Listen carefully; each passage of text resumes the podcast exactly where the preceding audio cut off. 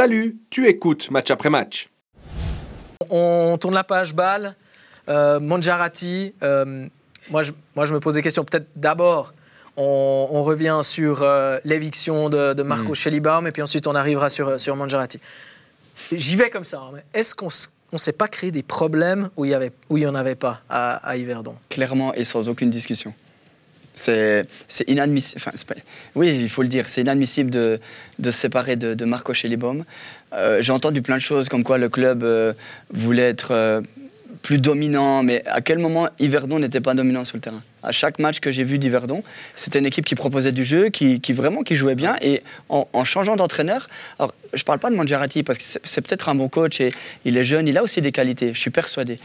Mais de séparer maintenant du coach, alors que tout allait bien à Yverdon, pour moi, on casse une dynamique. Et la preuve, euh, la preuve aujourd'hui. Tu as raté quelque chose d'important. J'aurais dû t'inviter jeudi à la conférence de presse. On aurait été boire un café. Tu aurais découvert les charmes d'Yverdon.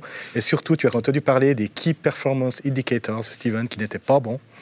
Et c'est pour ça qu'Yverdon se sépare de Marco Chelibaume. Il l'a dit, hein, Filippo Giovannioli, le directeur sportif. Il nous a dit voilà, une des raisons, vraiment, c'est les Key Performance Indicators. C'est, Yverdon n'est pas assez dominant avec le ballon, n'a pas assez la possession, n'est pas assez, euh, ne, décide pas assez du sort du match. Ce qu'on va réussir à faire avec Alessandro Mondial. On revient avec les datas. Moi, je suis pas du tout un fan des datas, mais euh, voilà. Moi, quand je voyais jouer Yverdon, j'étais, content de les voir. Je voyais des joueurs euh, qui, étaient ouais, qui était présent sur le terrain, qui montrait vraiment de belles choses. Je ne m'attendais pas à voir Yverdon si fort cette saison, honnêtement. Qui pouvait penser qu'Yverdon allait être si, si haut dans le classement? Mais qu'espéraient les dirigeants d'Yverdon au moment de débarquer en Super League? Bah, peut-être de jouer le top, top 4, top 5 Non, mais ce n'est pas une question de résultat. J'ai l'impression de les défendre. Hein. Je ne les défends pas. Je l'ai écrit cette semaine. Euh, je ne les défends pas, mais pour expliquer leur, vision, ce n'est même, pas les, même pas les résultats. Eux, ce qu'ils veulent, ils veulent créer de la valeur sur les joueurs. Hmm? Ils veulent que leurs joueurs soient, coûtent plus cher, pour parler français, coûtent plus cher après. À l'acheteur. Quand l'hiver trading. Et, ils estiment que Marco Schellibaum ne développait pas assez la valeur individuelle des joueurs, clairement. Et pour eux, ils veulent un entraîneur qui fasse d'un joueur qui vaut 100 000 un joueur qui vaut 200 000. Oui, mais donc ils ont parlé de ça. Ils ont parlé effectivement du fait de rendre les joueurs meilleurs, plus intéressants sur le marché, et aussi d'une autre philosophie d'une philosophie plus moderne, d'un jeu plus moderne. mais... moi, cette, moi, j'arrive pas à comprendre. Franchement, la philosophie, footballistiquement parlant, je, vois pas, je vois pas euh, en quoi euh, la philosophie euh, n'était pas moderne. D'Alessandro Mongerati sera, sera, sera, différente ou meilleure ou moins bonne que, que, celle de, Marco Chaliba. Mais un club comme Yverdon qui débarque en Super League, c'était déjà inattendu.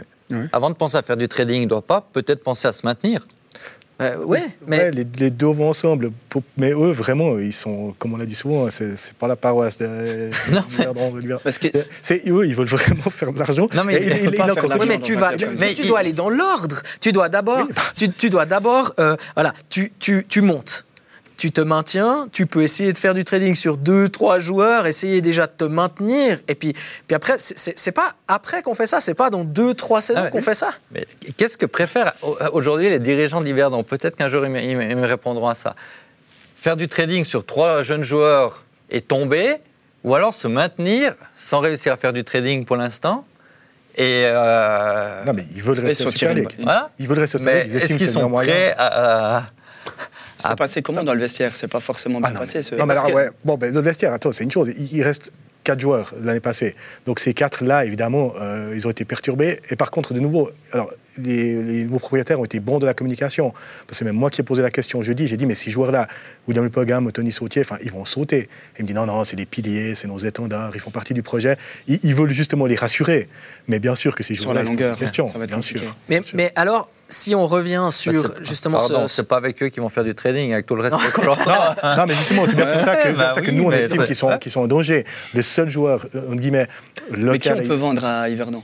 Parce que d'accord. Yverdon, ça c'est notre point. Vraiment immense respect et j'en parlais en bien depuis le début de la saison parce que je trouvais qu'on y travaillait vraiment très bien.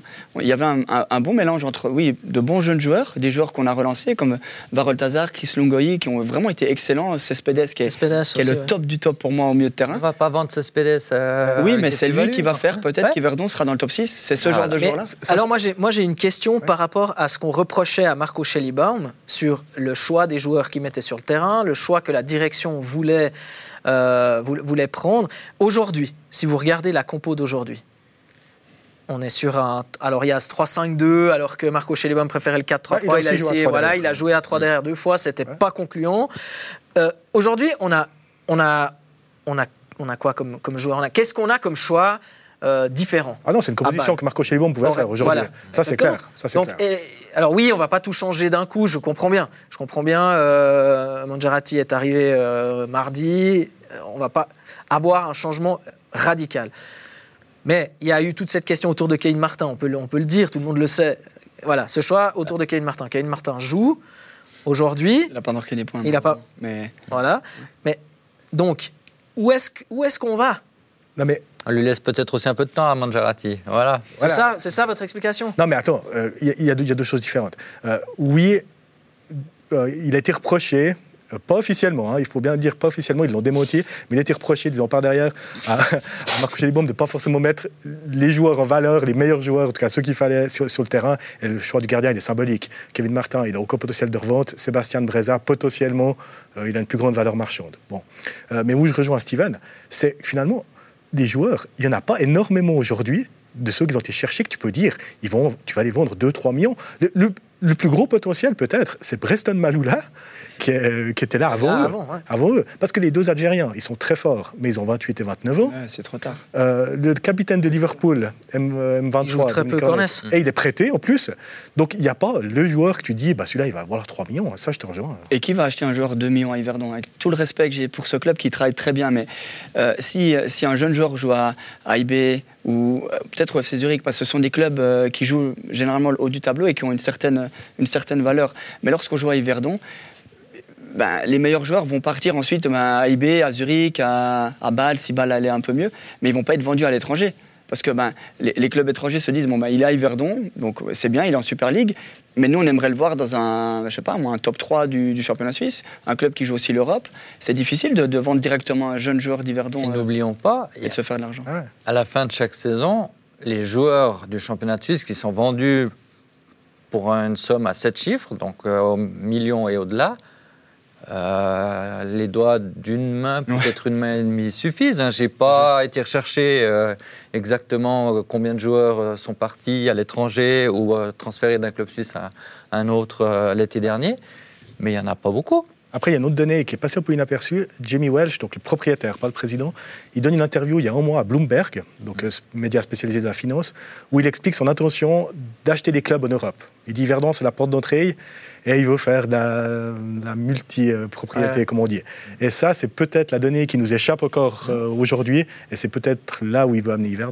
Ouais. Alors dans ce cas-là, faut peut-être penser avant tout à se maintenir cette saison pour construire euh, ce football global d'aujourd'hui avec différents clubs. euh, et Yverdon sera peut-être le satellite d'un club plus important.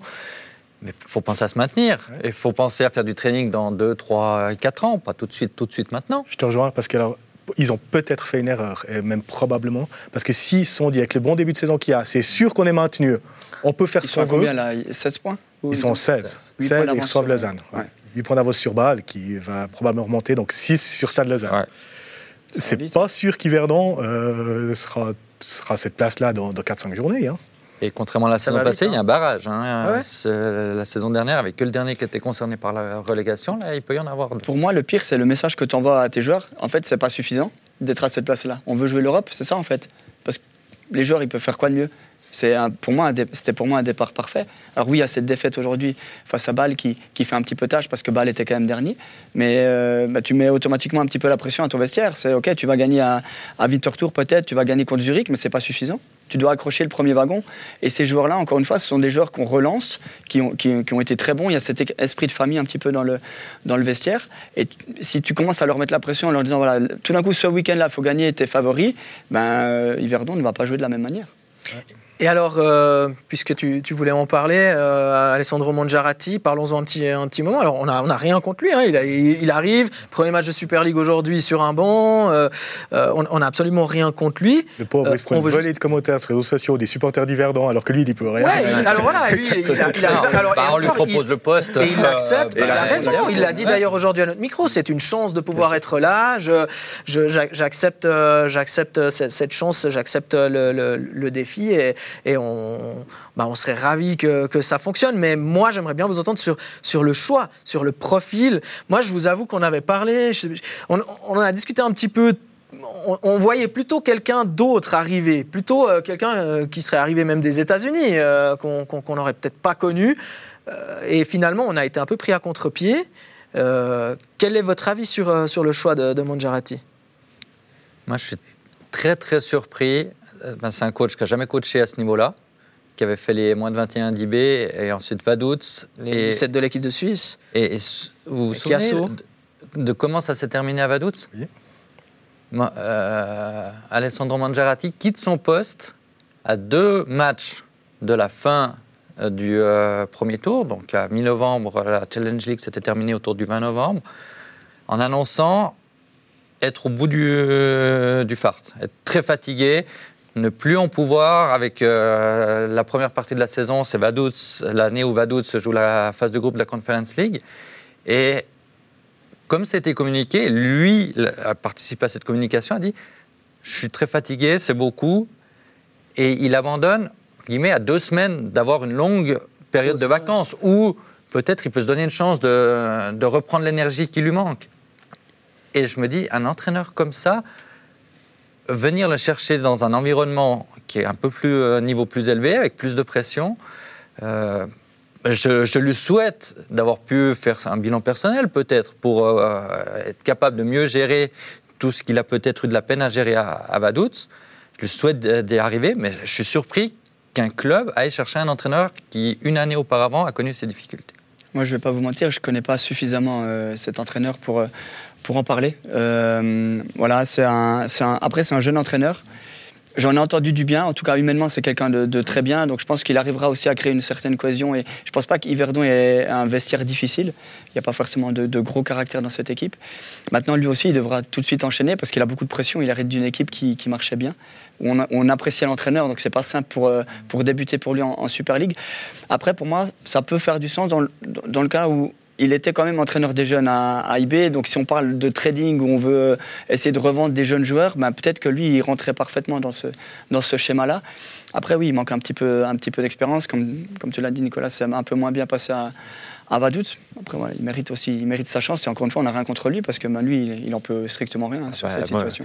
Alors, un club vient, euh, Ah, tu prends. Tu League, prends, on bah, oui. prendre. Première hein. expérience, euh, tu dois bien commencer un jour, tu, tu prends quoi, t'es- t'es- t'essayes. C'est clair que vu de l'extérieur, tu te dis, tu vas prendre un entraîneur qui n'a jamais entraîné à ce niveau. C'est pour peut-être pouvoir lui imposer plus de choses. C'est le premier réflexe qu'on a. À voir, Euh, on lui a posé la question, hein, les yeux dans les yeux jeudi. Il a dit non, euh, je décide de l'équipe à 100%, c'est moi le chef. Il s'est affirmé déjà lors de cette euh, conférence de presse. Voilà. Euh, sa grande mission pour moi, principalement, alors elle sera technique, c'est sûr, hein, parce que le football, c'est d'abord ça, mais aussi au niveau de la cohésion du vestiaire, où Marco Schellibaum, il n'était pas bon, il était excellent. Ouais, ouais. Marco Schellibaum, il a reçu 17 nouveaux joueurs de 9, 12 nationalités différentes, on les compte même plus, Ouais. de tous les continents du monde, et il avait réussi à créer en amalgame une alchimie en dehors du terrain et sur le terrain. Alors grâce aux anciens aussi, euh, Tony Sautier, William Pogam, ils ont fait ce boulot, mais il avait ça, Marco Schellibaum. Marco Schellibaum, c'est l'entraîneur qui parle avec les remplaçants, qui les valorise, qui, qui avait su créer un groupe. Alessandro Mangiarati, on verra.